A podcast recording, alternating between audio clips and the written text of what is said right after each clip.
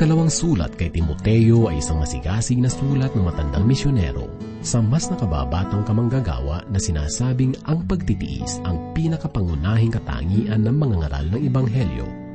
Hinihikayat si Timoteo na pagningasin ang kalooban ng Diyos na nasa kanya hindi niya dapat ikahiya ang pagpapatotoo para sa Panginoon at dapat siyang makibahagi sa paghihirap bilang mabuting kawal ni Kristo. Sa kanyang pagkikiharap sa mga bulaang guro na nakikipagtalo, dapat siyang magsumikap na maging manggagawang walang anumang ikahihiya na gumagamit ng matuwid na salita ng katotohanan ang mga bagay na ito ang ilan sa mga bagay na dapat isaalang-alang ni Timoteo bilang isang lingkod ng Diyos. Naniniwala akong ang mga bagay na ito ay kapakipakinabang sa bawat lingkod na nagsusumikap humarap sa nararapat sa Diyos. Ang mga paksa na ating mapagbubulay-bulayan ay ating hahanguin sa ikalawang liham ni Pablo kay Timoteo. Sa pagkakataong ito, madadama natin ang pagpapalakas loob na ginawa ni Apostol Pablo para sa kanyang anak sa pananampalataya na si Timoteo muli po natin buksan ang ating mga puso sa mensaheng iyahayag ng salita ng Diyos. Ito ay matatagpuan sa ikalawang Timoteo, unang kabanata, unang talata hanggang anim. Ito ay yahatid sa atin ni Pastor Rufino de la Peret. Dito lamang po sa ating programang Ang Paglalakbay. Ika'y makamit, iwanag niyang hatid. Pangako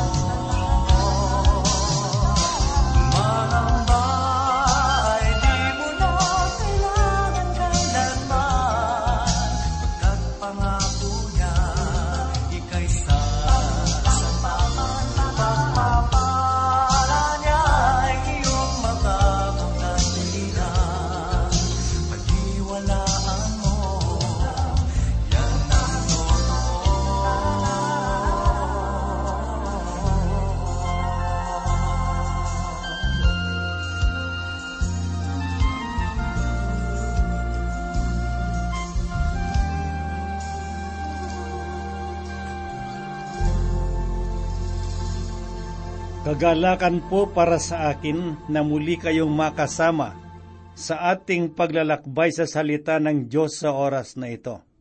Ito po ang inyong kaibigan at pastor sa Himpapawid, Rufino de la Peret. At sa tuwing na pag-aaralan natin ang mga salita ng Diyos, ay alalo nating napapatunayan ang kadakilaan ng Diyos at tayo ay lumalago sa pananampalataya. Dito sa unang liham ni Apostol Pablo kay Timoteo, ay nasaksihan po natin kung papaano pinangalagaan ni Pablo ng kanyang mga pagtuturo si Timoteo ng mga bagay na dapat niyang malaman sa kanyang paglilingkod sa Panginoon. At ngayon ay hahanguin po natin ang ating pag-aaral at pagbubulay ng salita ng Diyos dito sa ikalawang liham ni Apostol Pablo kay Timoteo, unang kabanata, una hanggang ika-anim na talata. Kung atin pong babalikan ang unang liham ni Pablo kay Timoteo, makikita natin ang mga nararapat na pakikipag-ugnayan ni Timoteo sa iba't ibang uri ng tao sa loob ng sambahan. At nakita rin natin na mahalaga rin na malaman natin ang mga bagay na ito sapagkat tayo man ay merong pakikipag-ugnayan sa iba't ibang tao sa loob ng ating mga simbahan upang malaman natin kung ano ang dapat nating ugaliin at ikilos sang-ayon sa kalooban ng Diyos. Subalit hindi natapos si Pablo sa pagtuturo kay Timoteo ng mga dapat niyang malaman, sapagkat sumulat siya ng kanyang ikalawang liham kay Timoteo tungkol sa kanyang ikapagtatagumpay bilang lingkod ng Panginoon. Subalit hindi tulad ng kanyang unang liham kay Timoteo na malaya pa siya sa kanyang paglilingkod.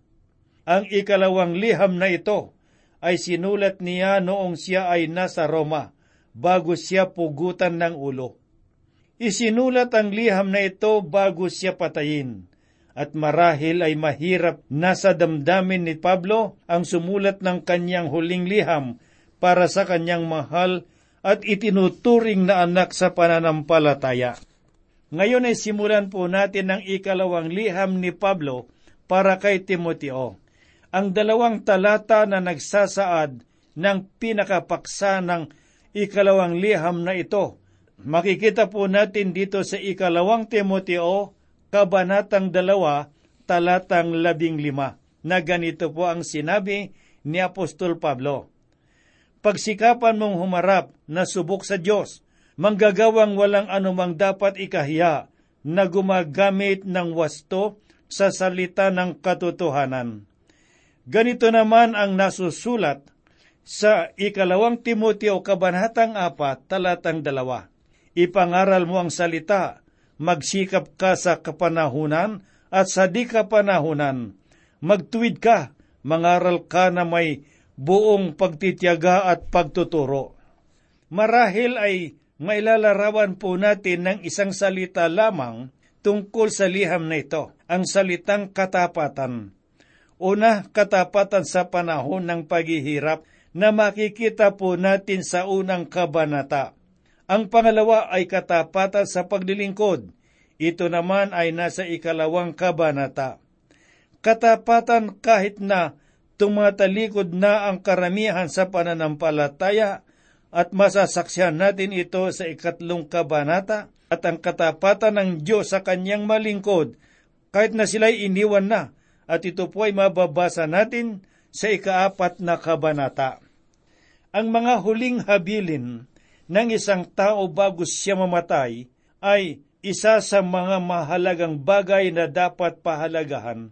Ito ang dahilan kung bakit napakahalaga ng liham na ito ni Apostol Pablo kay Timoteo. Meron itong bahid ng kalungkutan na hindi makikita sa alinmang liham ni Pablo. Makikita rin natin sa aklat na ito ang tungkol sa kanyang tagumpay. Sa sinabi niya sa ikaapat na kabanata ikapitong talata na ganito, Nakipaglaban ako ng mabuting pakikipaglaban. Natapos ko ng aking takbuhin. Iningatan ko ang pananampalataya. Sapagkat ito na ang kanyang huling liham, masyado siyang naging personal sa liham na ito. Sa apat at mahihigsing kabanatang ito ng ikalawang liham ni Apostol Pablo, ay limang beses niyang tinukoy ang iba't ibang tao. At sa mga liham na ito ni Pablo kay Timoteo, makikita po natin ang mga babala tungkol sa mga tatalikod sa pananampalataya. Ngayon ang pagtalikod sa pananampalataya ay laganap na sa loob ng mga simbahan. Subalit ano ba ang pagtalikod na tinutukoy dito? Ito ang makikita natin sang ayon kay Webster ganap na pagtalikod sa isang paniniwala o pananampalataya. Ang pagtalikod sa pananampalataya ay sinasadyang paglabag. Ito at ang sinasadyang paglayo sa pananampalataya. Ang isang taong tumalikod ay isang taong nakakaalam ng katotohanan na sinasabi ng Ebanghelyo at ang ating mga sinasampalatayanan. Subalit tinalikuran nila ang lahat ng kanilang mga tinanggap noon. Ipinahayag na Apostol Pablo dito sa kanyang ikalawang liham kay Timoteo ang bunga ng pangangaral ng Ibanghelyo. Ang katuparan ng pangangaral ng salita ng Diyos ay hindi ang ganap na pagbabago sa sangkatauhan o ang madala tayo dito hanggang sa katapusan ng sanglibutan. Ang magiging bunga ay kasalungat sapagkat darating ang panahon ng pagtalikod sa pananampalataya na siyang magbubura ng pananampalataya rito sa sanglibutan. Sa katotohanan, ay merong dalawang pag-alis ang mangyayari sa mga huling panahon. Ang una ay ang pag-alis ng iglesia sa sanglibutan. Ito ang makikita po natin sa aklat ng unang Tesalonika, Kabanatang 4, talatang 16 at 17 na ganito po ang sinasabi. Sapagkat ang Panginoon mismo ang bababa mula sa langit na may sigaw, may tinig ng arkanghel, at may trompeta ng Diyos, at ang mga namatay kay Kristo ay babangon muna. Pagkatapos tayong nabubuhay na natitira, ay aagawing kasama nila sa mga ulap upang salubungin ang Panginoon sa papawirin at sa gayon ay makakapiling natin ang Panginoon magpakailanman. Kapag nawala na ang mga mananampalataya, ang tanging may iwan ay ang mga gusali at ang mga hindi tunay na mananampalataya at ang mga taong ito ang tatalikod sa pananampalataya. Ito ang ikalawang pag-alis na magaganap, ang pag-alis ng mga tao sa pananampalataya. Merong inihayag ang Panginoong Heso Kristo tungkol sa kagimbal-gimbal na mangyayaring ito na makikita po natin sa aklat ni Lucas sa kabanatang labing walo, talatang walo na ganito po ang kanyang sinabi. Sinasabi ko sa inyo, sabi ng Panginoon, mabilis niyang bibigyan sila ng katarungan. Gayon man, pagparito ng anak ng tao, makakatagpo kaya siya ng pananampalataya sa lupa? At kung sasaliksikin po natin ang orihinal na pagkakalimbag ng talatang ito, makikita natin na ang sagot na inaasahan sa katanungang ito ay hindi siya makakakita ng pananampalataya sa kanyang muling pagbabalik. Kung titignan po natin ang ating paligid, ang iniisip lamang ng mga tao ngayon ay ang maging mabuti sa harap ng mga tao sa kanilang paligid. Tayo ngayon ay nasa kalagitnaan na ng pagtalikod ng mga mananampalataya. Pumapasok na ang simbahan sa panahon ng pagtalikod. Subalit hindi naman nahahadlangan nito ang mga tunay na mananampalataya. Bagamat hindi natin ganap na nakikita ang mga mananampalatayang ito, ay patungo sila sa kalwalhatian.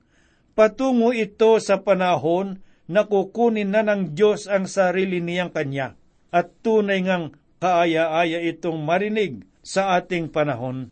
At dahil sa banta ng pagtalikod sa pananampalataya ng karamihan, binigyang diin ni Apostol Pablo ang salita ng Diyos sa kanyang liham na ito nang higit sa iba niyang mga liham. At sa katotohanan, nagkakaisa ang mga sinabi ni Pablo at ni Pedro. Pareho nilang binigyang diin ang tungkol sa salita ng Diyos. Mga kaibigan at mga kapatid, ang Ebanghelyo ay nakabatay sa isang dakilang katotohanan at ito ay ang ganap na kasamaan ng tao. Sa ibang salita, ang tao ay tunay ngang makasalanan. Ganito po ang sinabi ng isang guro kaugnay ng bagay na ito. Ipinapalagay ng edukasyon na moral na kalikasan ng tao ay maari pang bumuti Ipinapalagay naman ng Kristyanismo na ang tao ay sadyang masama at makasalanan, habang ipinapalagay naman ng edukasyon na ang isang nasa labas ng sangkatauhan ang magiging kasangkapan upang bumuti ang tao. At ipinapalagay naman ng Kristyanismo na si Kristo lamang ang kasangkapang iyon. Subalit sa kabila ng mga ito, hindi bumuti ang kalikasan ng tao bagkus ay lalo pang sumasama. Dahil sa kalagayan ng tao, hindi siya maliligtas sa pamamagitan ng ganap na pagsunod, sapagkat hindi niya kayang gawin iyon, at hindi rin siya maliligtas sa huwad na pagsunod, sapagkat hindi ito katanggap-tanggap at nakalulugod sa Panginoon. Kung kaya't ang tanging kasagutan ay ang ibanghelyo ng biyaya ng Diyos na umaabot sa atin at naliligtas ang mga makasalanan sa pamamagitan ng kamatayan at muling pagkabuhay ni Kristo. Nababago tayo ng ating pananampalataya kay Kristo. At meron tayong mga patutuo ngayon tungkol sa mga taong nabago sa pamamagitan ng Ibanghelyo at ng biyaya ng Diyos. Merong mga naghahayag ngayon na sa halip na sabihin kung papaano harapin ang kasalanan sa pamamagitan ni Kristo, ay itinuturo nila kung papaano ang makatakas at makaiwas sa kasalanan at mapagtagumpayan ang kasamaan. Ito ay katuruan ng mga taong mababaw ang kanilang pagtanggap sa salita ng Panginoon. Wala nang iba pang paraan upang maligtas ang isang tao kundi sa pamamagitan lamang ng Panginoong Heso Kristo. Mababasa po natin ang bagay na iyon sa Aklat ng Mga Gawa, Kabanatang 4, Talatang 12. Meron pang isang mababaw na pagtuturo ng salita ng Diyos at meron itong kinalaman sa ating mga pagkilos. Itinuturo nila ang tungkol sa isang mabuting pananalita para sa mabubuting mga mananampalataya. Ganito ang kanilang sinasabi. Ang kabutihan ay mas mainam kaysa kasamaan at dahil sa ito ay mas mabuti, may iwas ka nito sa kaguluhan at maari nating ilarawan ito na may isang mabuting tao na nagtuturo sa mga mabubuting tao. Ito naman ang dahilan kung bakit nagkakaroon tayo ng mga maligamgam na pananampalataya ngayon. At sangayon sa aklat ng pahayag, isinusuka ng Diyos ang mga taong hindi mainit at hindi malamig ang kanilang pananampalataya sa Diyos at ang ikatlong uri ng mababaw na pagtuturo ng salita ng Diyos ay tungkol sa panlupang ibanghelyo. Itinuturo nila ang tungkol sa katarungan ng mga tao, ang kaayusan ng mga simbahan, ang mabuting kaugnayan natin sa ibang mga lahi. Sa kasalungat na katuroang ito, kapag ang tao ay tunay na tumanggap na kay Kristo, ay magiging magkakapatid hindi na kailangan ang maraming salita tungkol sa ating kaugnayan sa isa't isa. Tanging ang ibanghelyo at biyaya ng Diyos ang magiging daan upang maging magkakapatid tayo sa pananampalataya kahit sino pa at ano pang salita at wika ang ating ginagamit. Ang sagot sa mga suliranin ng tao ay malulutas lamang sa pamagitan ng pagtuturo ng biyaya ng Diyos. Ang biyaya ng Diyos sa pamamagitan ni Yesu Kristo ang tanging paraan upang makamit natin ang kaligtasan. Ito ang itinuturo sa atin ng liham na ito at iyan din ang dahilan kung bakit mahalaga para sa atin na mapag-aralan ng ikalawang liham ni Pablo kay Timoteo. Ngayon ay magsisimula po tayo sa ating pag-aaral dito sa kanyang liham kay Timoteo. Basahin po natin ang unang talata dito sa unang kabanata na sinabi ni Pablo. Si Pablo, apostol ni Kristo Jesus sa pamamagitan ng kalaoban ng Diyos, ayon sa pangako ng buhay na kay Kristo Jesus. Sa pambungad na pananalita ay sinabi ni Pablo, Si Pablo, apostol ni Kristo Jesus sa pamamagitan ng kalooban ng Diyos. Kung ating naalala na sinabi niya sa kanyang unang liham, na sinabi rin niya kay Timoteo na siya ay naging apostol sa pamamagitan ng kautusan ni Kristo. At makikita natin ang kalooban ng Diyos sa pamamagitan ng kanyang mga kautusan, subalit hindi ito ang ganap na kalooban ng Diyos. Sinabi niya na sa pamamagitan ng kalooban ng Diyos, ayon sa pangako ng buhay na na kay Kristo Jesus, Papaano mo ba tinanggap ang isang pangako? Tinatanggap mo ba ito sa pamamagitan ng pananampalataya? Ito lamang ang pamamaraan upang makamit natin ang walang hanggang buhay. Ipinagkakalob niya ito sa lahat na parang isang handog. Tinatanggap natin ang isang handog sapagkat naniniwala tayo sa nagkaloob nito. Natatanggap lamang natin ang walang hanggang buhay sa pamamagitan ng pagtitiwala sa nagkakaloob nito na walang iba kundi ang Panginoong Heso Kristo. Kaibigan, binigyan ka ng walang hanggang buhay ng Panginoong Heso Kristo noong magtiwala ka sa Kanya bilang iyong tagapagligtas at Panginoon sapagkat binayaran na niya ang kaparusahan na dapat sana ay para sa atin. Noong tayo ay maniwala sa Kanya at namuhay sang ayon sa Kanyang kalooban, ay binibigyan natin siya ng kaluguran. Kung kaya ang pangako ng buhay na na kay Kristo Jesus ay naging malinaw sa pamamagitan ng Panginoon na tanging paraan upang makamit natin ang walang hanggang buhay. Basahin naman po natin ang ikalawang talata dito sa unang kabanata sa ikalawang liham ni Pablo kay Timoteo na ganito ang kanyang sinabi. Kay Timoteo na aking minamahal na anak, biyaya, kahabagan, kapayapaan nawang mula sa Diyos Ama at kay Kristo Jesus ang ating Panginoon. Kinilala ni Pablo si Timoteo na kanyang anak sa pananampalataya, sapagkat si Timoteo ay malaking kagalakan para kay Pablo. Muli po nating nakita ang salitang habag sa talatang ito. Nakita rin natin ang salitang ito sa kanyang unang liham na hindi natin makikita sa iba niyang mga liham. Mayaman ang Diyos sa habag at ito ang tinanggap ni Pablo sa kanyang paglilingkod at gayon din ang tinanggap natin ngayon mula sa Diyos Ama at kay Kristo Jesus na ating Panginoon.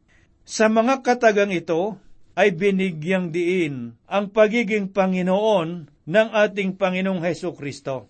At sa ikatlong talata ay ganito po naman ang sinasabi, Nagpapasalamat ako sa Diyos na aking pinaglilingkuran at may malinis na budhi gaya ng aking mga ninuno kapag lagi kitang naalala sa aking mga panalangin gabit araw. Bahagi si Timoteo sa mga ipinapanalangin ni Pablo. Sa halos lahat ng mga liham ni Pablo, makikita po natin na meron siyang mga taong ipinapanalangin. Meron ka bang pastor na ipinapanalangin, kaibigan? Sana'y isa na ako sa iyong mga ipinapanalangin. At sa ikaapat na talatay ganito po ang sinasabi, Kapag inaalala ko ang iyong mga pagluha, kinasasabikan kong makita ka upang ako'y mapuno ng kagalakan. Malinaw na sinabi ni Apostol Pablo sa talatang ito na bilang isang ama sa pananampalataya ay minamahal niyang laging maalala si Timoteo at gayon din naman tapat na anak si Timoteo kay Pablo. Sa katotohanan, noong si Pablo ay hinuli at nabilanggo, ay nalungkot si Timoteo, lalo na noong malapit ng patayin si Pablo. At alam ni Pablo ang mga pagluhang ito, sapagkat dito sa ikalimang talatay ganito po ang kanyang sinabi, Naalala ko ang iyong tapat na pananampalataya, isang pananampalataya na unang buhay kay Loida na iyong lola at kay Eunice na iyong ina, at ngayon ako'y nakakatiyak ay namamalagi sa iyo. Si Pablo ay nagmula sa Judaismo, subalit ang pananampalataya ni Timoteo ay minanan niya sa kanyang lola at sa kanyang ina. Ang lola at ang ina ni Timoteo ay parehong mananampalataya. At ako ay nakatityak na malaki ang kinalaman ng pananampalataya ng kanyang ina at lola sa kanyang paglilingkod sa Panginoon. Ang ama ni Timoteo ay isang Griego, subalit walang sinasabi kung mananampalataya rin ang kanyang ama. Dito sa ikaanim na talata ay ganito po naman ang sinabi ni Pablo. Dahil dito ay pinapaalala ko na pagningasin mo ang kaloob ng Diyos na nasa iyo sa pamamagitan ng pagpapatong ng aking mga kamay. Noong ipatong ni Pablo ang kanyang mga kamay kay Timoteo, siya ay naging kasama na niya sa paglilingkod ibinahagi niya kay Timoteo ang kaloob ng pagbabahagi ng salita ng Diyos. Marahil ay itinagubilin niya kay Timoteo ang maiiwan niyang gawain. Nakita ni Pablo sa kanya ang mabuting katangian ng isang mabuting tagapaglingkod. Nakita rin natin sa talatang ito ang paalaala ni Pablo kay Timoteo noong sabihin niyang, pagningasin mo ang kaloob ng Diyos marahil ay nababahala si Pablo para sa kanya na baka maaring mahulog si Timoteo sa mga tukso at pagsubok ng buhay. Kung inyo pang naalala, sa aklat ng Epeso, ang Epeso ay isa sa mga makasalanang lungsod dahil sa mga kalaswaan at kahalayan na nagaganap sa lungsod na yon at gayon din sa mga pananambahan ng ibang Diyos-Diyosan At ito ay nalalaman ni Pablo sapagkat tatlong taon din siyang namalagi doon. Ito ang dahilan kung bakit mahigpit ang pagpapaalala niya kay Timoteo, ang kanyang itinuring na anak sa pananampalataya. Marahil kung marinig lamang natin ang mga tinig ni Pablo ngayon, maririnig din natin ang mga bagay na ito. Maaring pagsasabihan din niya tayo na pagningasin natin ang ating tinanggap na mga kaloob at kaligtasan mula sa Diyos. Ito ang panahon na kailangan nating manindigan sa ating pananampalataya. Hindi lamang ito ang panahon ng panlalamig sa maraming mga mananampalataya ito rin ang panahon na marami ang tatalikod sa pananampalataya dahil sa mga bagay ng mga makasanglibutan. Mga kaibigan at mga kapatid na nakikinig sa oras na ito, ito ang panahon upang magningas tayo sa ating pananampalataya at sa mga kaloob ng Diyos na Kanyang ipinagkaloob sa atin.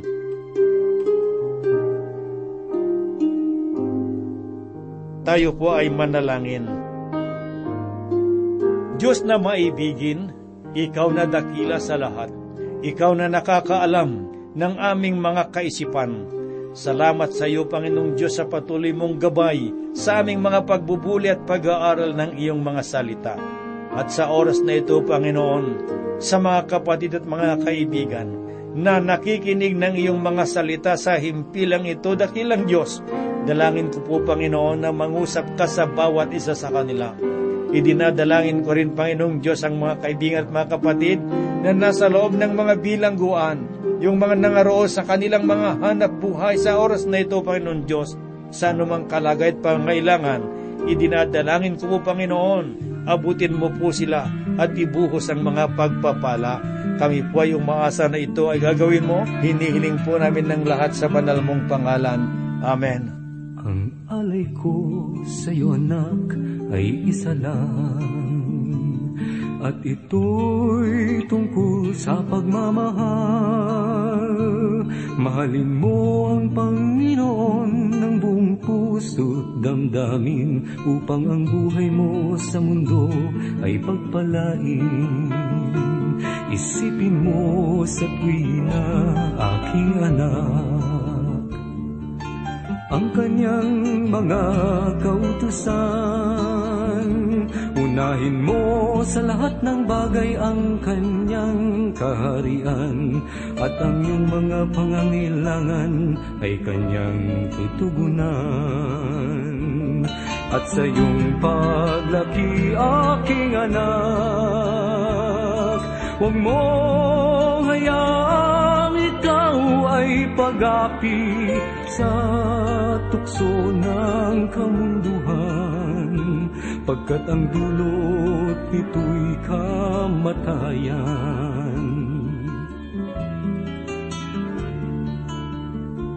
Hindi ka dapat matakot, aking mahal. Kung ang paligid natin ay may kaguluhan At kung may balita man ng lindol at digmaan Ito'y sa Biblia nakasaad at ito'y matutupad. Gawin mong sandigan aking anak. Ang banal na kasulatan Pagkat ito ang katotohanan, ang salita ng Panginoon, ang tunay mong gabay sa lahat ng panahon. At sa iyong paglaki, aking anak, huwag mong hayaang ikaw ay pag-api sa tukso ng kamunduhan pagkat ang dulot nito'y kamatayan. At sa iyong paglaki, aking anak, huwag mong hayaang ikaw ay pag-api sa tukso ng kamunduhan, pagkat ang dulot nito'y kamatayan.